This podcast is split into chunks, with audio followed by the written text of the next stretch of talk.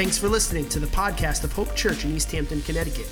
Our mission is to love God, love people, and serve the world. To find out more about Hope Church, be sure to check out our website at cthope.com.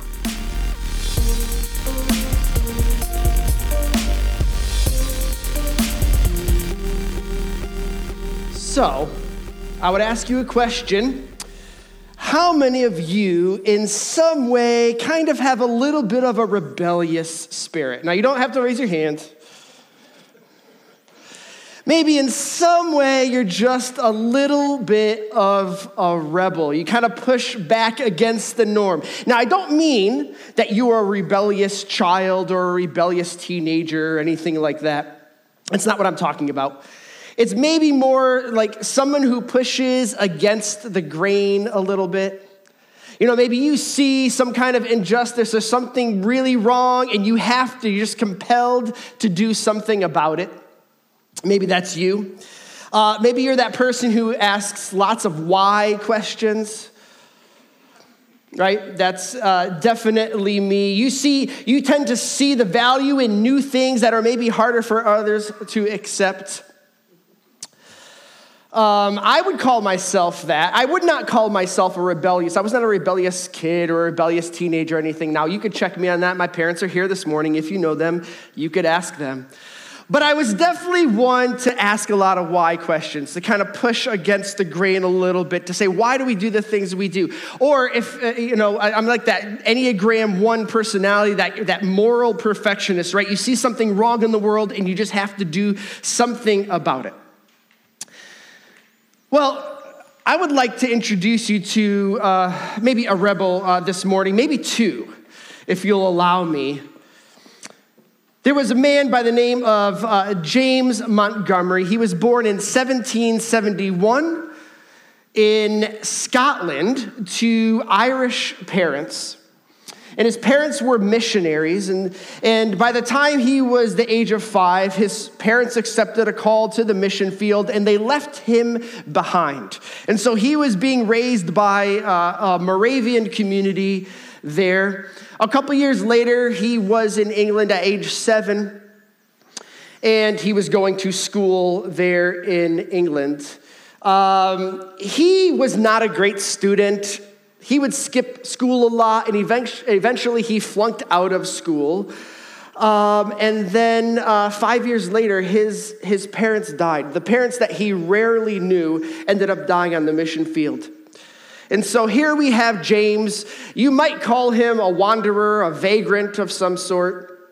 He kind of bounced around, finding places to sleep working odd jobs, often not working out, and you know, he would just kind of come back to square one and have to start again. But there was one thing that James was good at, and that was writing.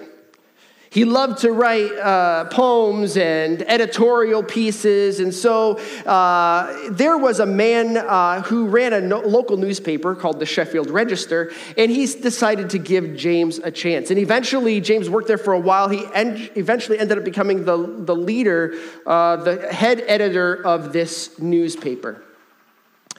Well, this was interesting because this newspaper was very specific. It was, it was, um, it was kind of an editorial piece of media. See, at this time, if you know anything about history in that time, England and Ireland weren't really on the best of terms. And so, as an Irishman living in England, or other Irish people living in England, there was a lot of tension. And so the Sheffield Register was kind of this outlet for Irish people to, to write their opinions uh, and, and talk about freedom and things like that as they were under kind of this English rule. And it was difficult. And just as James' parents took a stand against the Church of England and that long time establishment and the rituals that they had and the strict rules that they had, he also kind of rebelled in his editorial way. In fact, he ended up in prison twice because of the pieces that ran through this paper. All the while, he began to study the Bible because he was really intrigued by why his parents would spend their whole life and actually eventually die for their faith on the mission field. And so he was searching at the same time there as well. And then something really interesting happened on Christmas Eve in 1816. On this day, Irish people who lived in England and who very much despised all things British, looked at the paper to see what Montgomery would have written at this point and what might further inspire their revolution. Instead, what they read was very different, had a very different tenor and tone.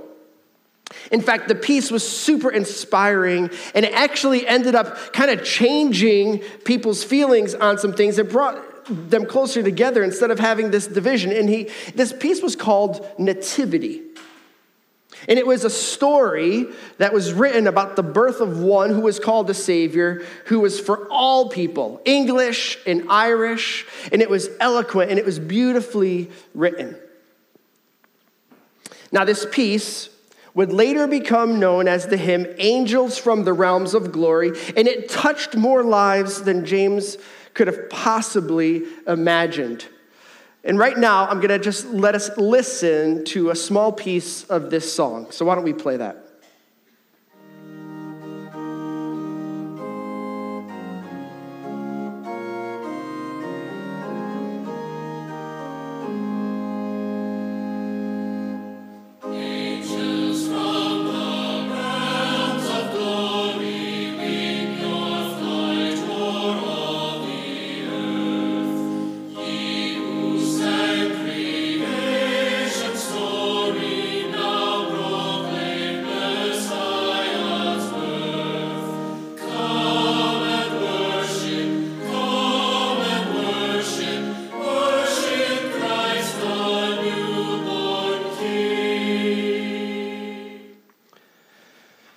Now, believe it or not, this piece of music would revolutionize music and just thinking in general in the English church.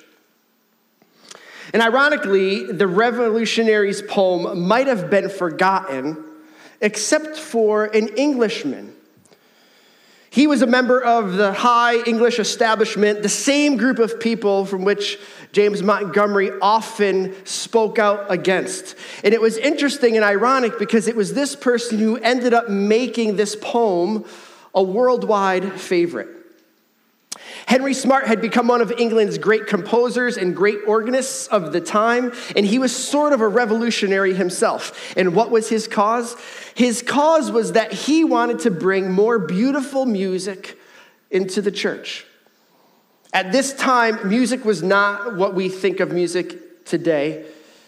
It was only done by certain people in the, in the church.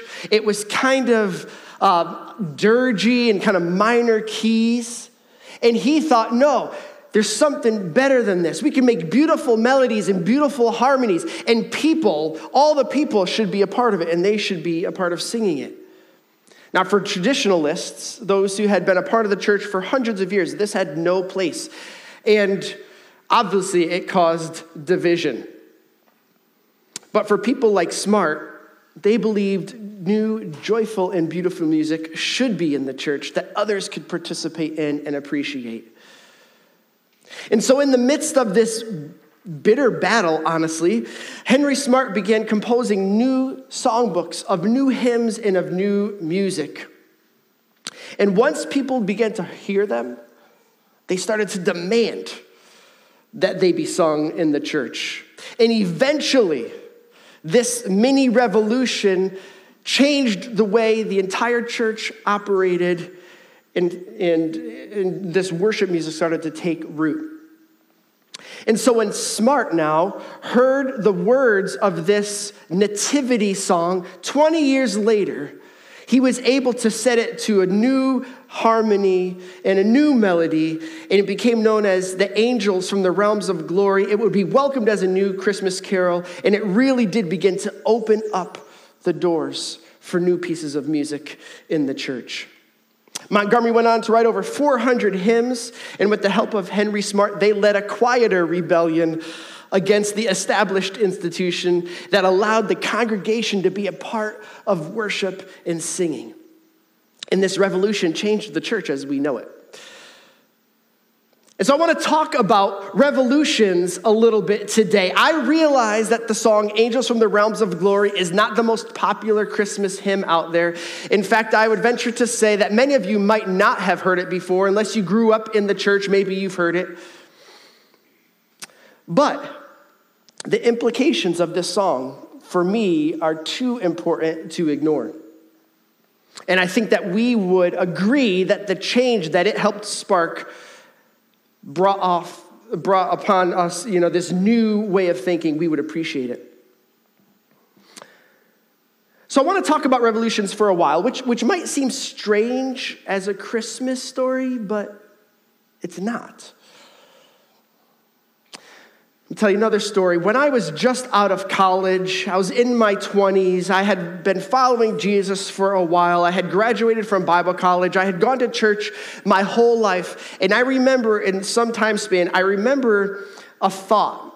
And I don't remember how I got this thought. I don't know if I, I read something. I don't know if I heard something. I'm not sure if I just started to think this way, but I heard this statement, and it was this Jesus was a rebel. Now, you have to understand, at the time, this was kind of a revolutionary thing for me. This was, this was something uh, that was kind of a, a shock statement. I had never thought of Jesus as a rebel before. In fact, in fact it sounded pretty radical to me. We look at Jesus uh, as a humble teacher, one who died for our sins, but a rebel? You know, we have this connotation when we hear rebels of, you know, kids rebelling against their parents or teenagers fighting against authority or, you know, people fighting against the establishment. Those are rebels. So, how could we put Jesus in that place? But as my faith matured and my view of Jesus matured, uh, and I, I realized what his purpose here on earth was, and it became clearer and clearer in my mind. I realized Jesus truly was a rebel. Jesus truly was a revolutionary. And so I want to explore this today. I want to explore the implications of a humble birth of a baby who ended up leading a revolution and changed the world as we know it. So, revolution, what does revolution mean? Well, there's actually three definitions that I found, and I want to use all three because I think each have a different kind of spin and each are very interesting for what we'll talk about today. So, definitions of revolution one is a forcible overthrow of a government or social order in favor of a new system. Another definition we could work off is, is uh, the movement of one object around the center of another object or the activity or movement designed to effect fundamental changes. This is what a revolution means. I was reading an article recently, and uh, someone else defined it like this Most revolutions are driven by people and groups inspired by hope, idealism, and dreams of a better society. These revolutionaries attempt to change or overthrow the old order, while the old order strives to maintain its power. And what are the outcomes? Naturally, they're confrontation, disruption, and division, which can often lead to war and human violence and suffering. And so, in my study, I have three observations about revolutions. Three observations about revolutions. If you're taking notes, you could uh, write these down if you want to follow along. Number one, revolutions start with a person. Revolutions always start with a person. Number two, revolutions spread. And three, revolutions aim to right wrongs and inspire change. Revolutions start with a person, revolutions spread, and revolutions strive to, uh, to change uh, wrongs and inspire change. So let's start with that first one. Revolutions start with a person. Revolutions start with a person. You see, the birth of Jesus did not seem like much at the time, did it? Well, at least to the outside world, anyway. To Mary and Joseph, that was a whole different thing. This was complete shocker to their life. You know, the immaculate conception, that is something really to consider. But again, to the outside world, that didn't mean a whole lot. Little did people know how much this birth would change the world. Now, the truth is, God did give some people, actually, a couple people that we find about Scripture, a couple pieces of insight as to how significant an impact this baby would bring. And we find them right in the Christmas story. Luke chapter 2 is the famous Christmas story in the Bible, right? And so then we find this tale of these two people, uh, two prophets, really, because they foretold what was to come. We have a lady named Anna and a man named Simeon.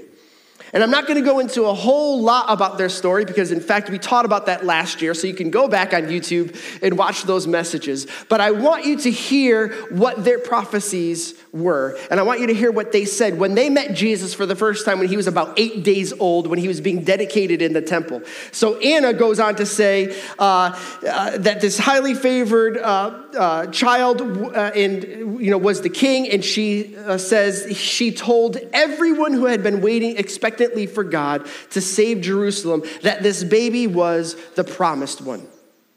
And I like that phrase, she told everyone. Everyone she came in contact with, because she got this special revelation from God, she told this person is something unique, something special. He's the promised one that the Jewish people have been waiting for. See, the Jewish people were waiting for a Messiah. They were waiting for this king to come and to take over. And it came in the form of this baby. So, I, like I said last year, Anna was this upbeat, kind of really positive woman. Uh, is her personality is really intriguing. But then we find the next prophecy given by Simeon, and that's the one I want to read. I believe uh, the verse will be on the slide here. Listen to what he says.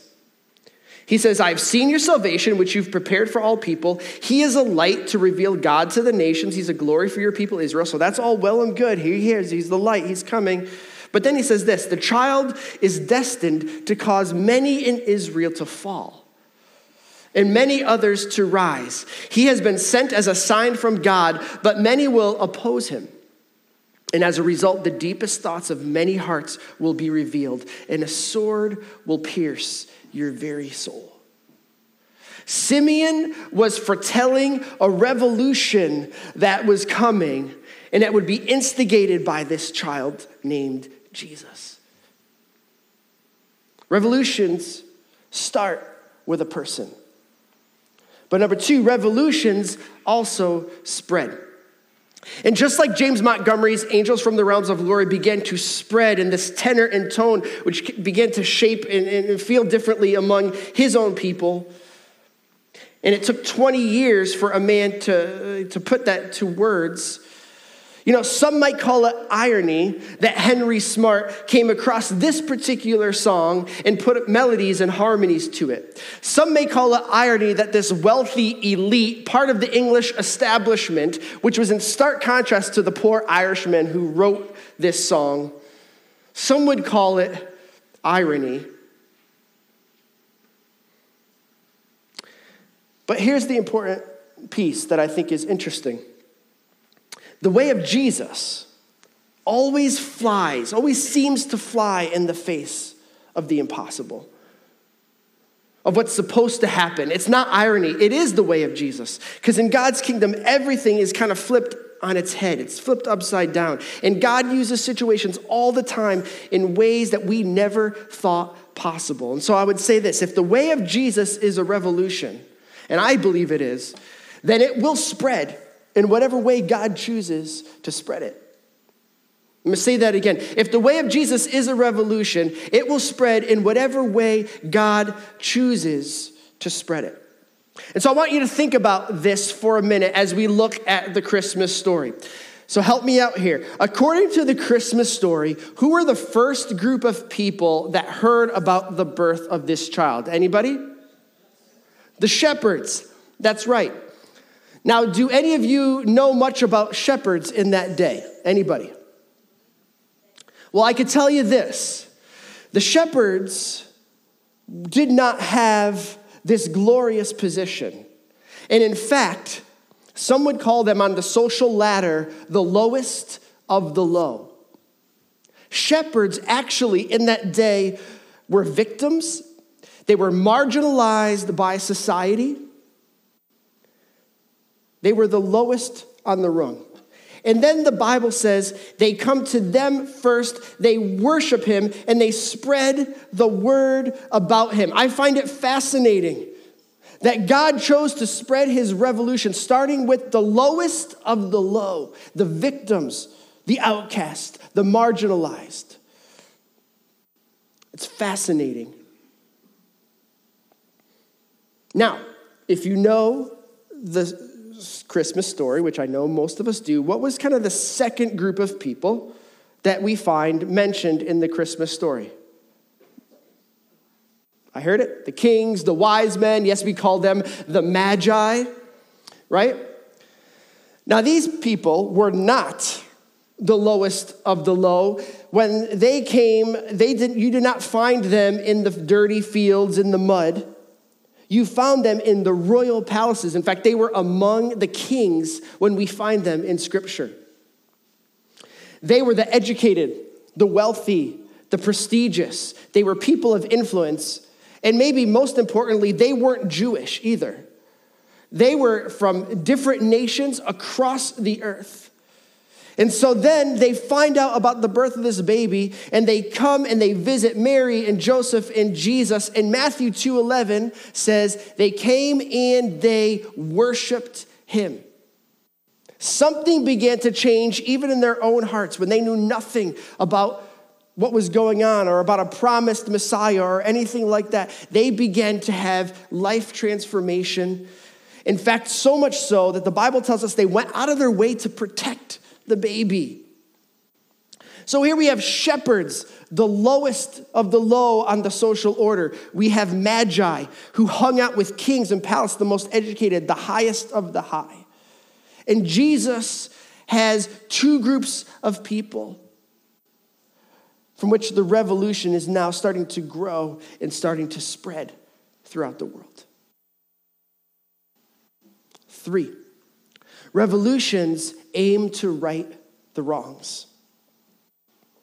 Revolutions aim to right wrongs. Let's fast forward 30 years. Now, Jesus is walking around, he's starting his ministry here on the earth, and he drew crowds everywhere he went. Why was this? Well, certainly it was because of some of the fascinating things that he was saying. I also think it was because of how he was saying them. You see, the things that he was saying were revolutionary at the time. His ire for institutions and for those in power was evident, and it drew people to him in his short time here on the earth. His way was seeking to right the wrongs in, that so many in that society in that day had overlooked and also had been propped up by the institutions of that day. Jesus' mission was to come and to help level the playing field for all people and to bring hope to those who had no hope. And as we read through the passage of scripture, the gospel accounts, Matthew, Mark, Luke, John, those are the books that tell about Jesus' life. Here are just a few examples of Jesus bringing hope. Some of these stories you may have heard. There's a man who is possessed by demons. He's a crazy man. We find him in the Bible. He's naked and he's shouting crazy things. Okay? He was really struggling. And then Jesus met him, changed his life. And what I find fascinating about that story, it says he went out and told everyone.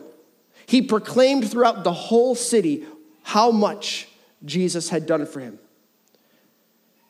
certainly set that man's life on a different course. How about the ruler of the synagogue? We know him as Jairus. His 12 year old daughter was dying.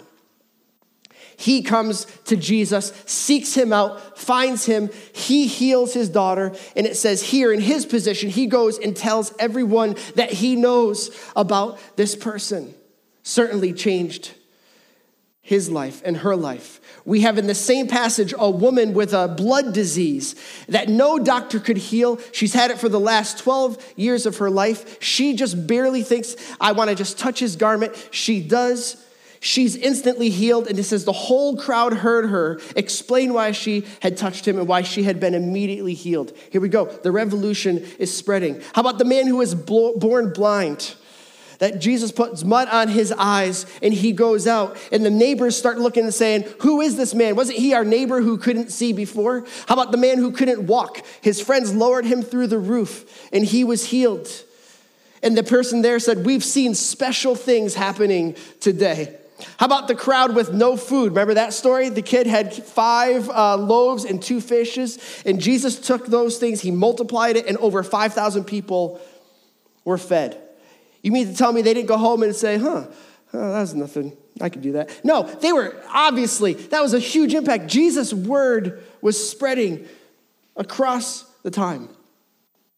Then it comes to honor and dignity. Jesus also started a revolution in the way he brought honor and dignity to people in that culture who did not have it at that time. I think about children. What do we know about what Jesus says? He says, let the children come to me. Don't stop them from coming to me. But here's the truth children at that time were not honored in society. Many times they were cast out. Outside of the city, they were put in heaps, to left for dead. And what is interesting is Jesus started to change the way people thought about children. And by the way, years later, it was Christians who led the way in revolutionizing. They would go outside the city, they would take them that weren't their own and begin to care for them. And it revolutionized the way institutions and society looked at children. How about women? Women at that time were not given any dignity or honor. And yet we see Jesus constantly throughout Scripture lifting up women, pulling him alongside. He was, they were some of his faithful followers. He gave them honor and dignity. He talked to them even when others wouldn't. Jesus paved the way for marginalized people. I think about the way he changed social norms, the way people thought about power. You see, back in those days, power was about rule, and, and his teaching was very different. It was that love was more powerful than power and brutality and submission. I think about work because of the influence of Jesus' teaching and his followers. Even the way we view work today is different. Because instead of wealthy tyrants ruling over poor peasants, now we see, and we're far from being all the way there, much greater a distribution of wealth, and much of that has happened because of the efforts of the church. I think about people's relationship to the universe, to the world. You see, the teaching of Jesus taught that we were not subjects of creation, but we are actually, in some ways, have dominion over creation.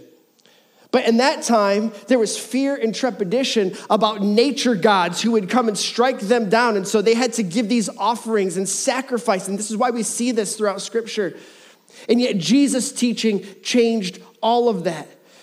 We understand now that Jesus, as the Lord of creation, and He gave us power over it. Revolutions aim to right the wrongs, and Jesus was the humble and compassionate leader of this new revolution, what I'm calling this new way. Galatians chapter 3, verse 28 says this Now there is there neither Jew nor Gentile, slave or free male or female, but all are one in Christ Jesus. Jesus was here to unify and bring people together, regardless of their gender, regardless of their social status, regardless of who they were. He says, We are all one in Jesus. And it's another prophecy that's fulfilled in Isaiah, which says, See, I am doing a new thing. Jesus was flipping the world on its head in the rebel way that he had to revolutionize the world as we know it. H.G. Wells, he's the famous author of the book The War of the Worlds. Uh, he's actually uh, nominated for a Nobel Peace Prize in Literature four times. This is what he said about Jesus. He says, I'm a historian, I'm not a believer. But I must confess, as a historian, that this penniless preacher from Nazareth is irrevocably the very center of human history. Jesus Christ is easily the most dominant figure in all of history. You see, Jesus came to level the playing field. And what does this lead us to?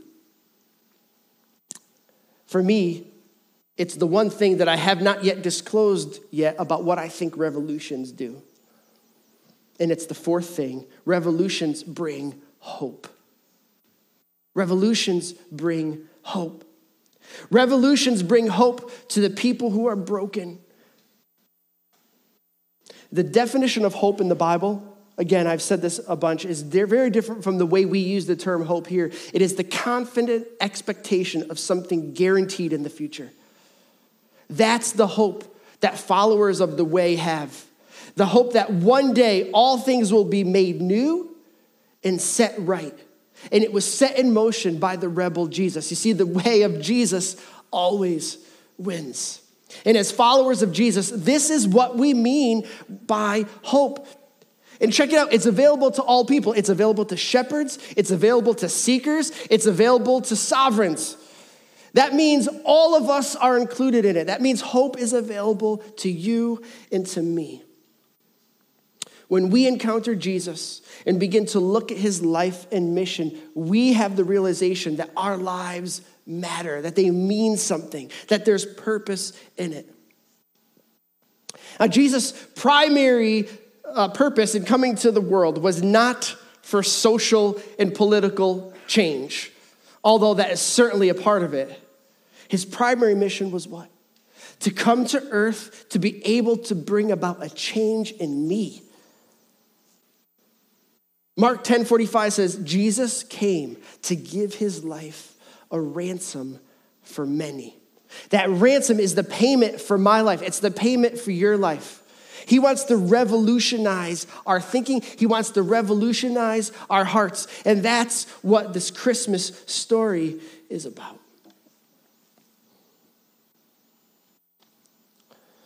So, again, I realize in a room this size, I realize with people watching online that we're kind of at all various spectrums of our faith, of our belief, of our journey in Jesus. And even if you can't get to the place right now that you believe the claims of God as the Savior of the world, I would assert that you have to at least consider the significant impact that the way of Jesus had in the history of the world. And this revolution continues on 20 centuries later. Now, did it come? Does it come at a high cost? Yes, you better believe it does. Jesus ended up losing his life because the things that he said and did were so revolutionary. And guess what? When he calls us to follow him, he says, You're gonna have to lose your life for my sake too. There is sacrifice involved.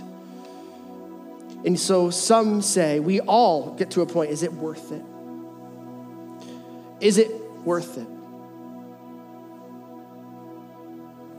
I got a text recently from someone who said this.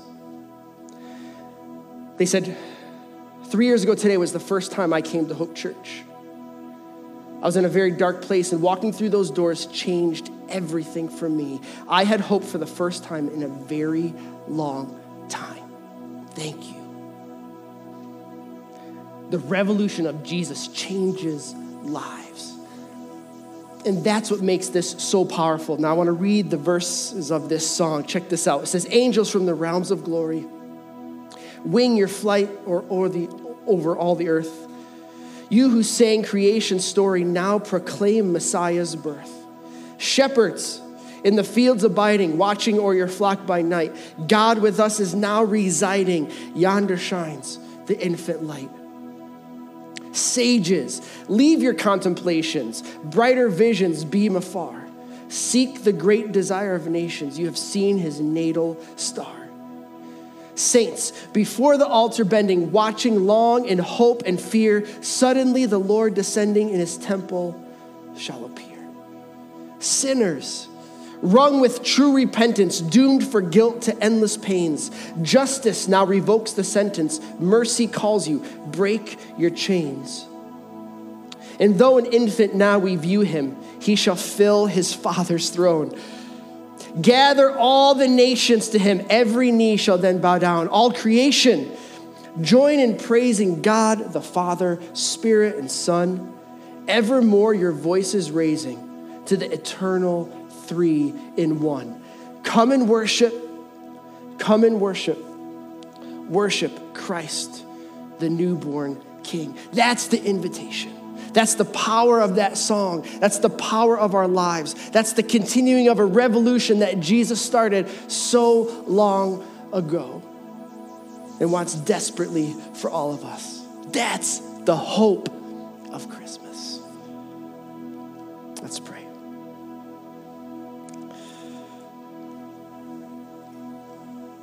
Dear God, thank you so much that we have access to life. God, that we have access to the hope that you give, the new life that you breathed into the world. God, just so grateful for the example of Jesus. May it, may it start to impact all of us. No matter where we are in the faith journey, all of us, God, need to love deeper. We need eyes to see injustice. We need the lips and the voices to, to speak out in courage. God, may we be hope bearers in the revolution that you have started in us. I pray that for Hope Church, God, that would continue to touch and to, uh, uh, to people in our community, to people beyond our community, throughout Connecticut, throughout the world. God, that we would be a light, that we would be a place of hope where new life starts. God, in this season, may we never forget who you are and what you did and how you paved the way. In Jesus' name, amen.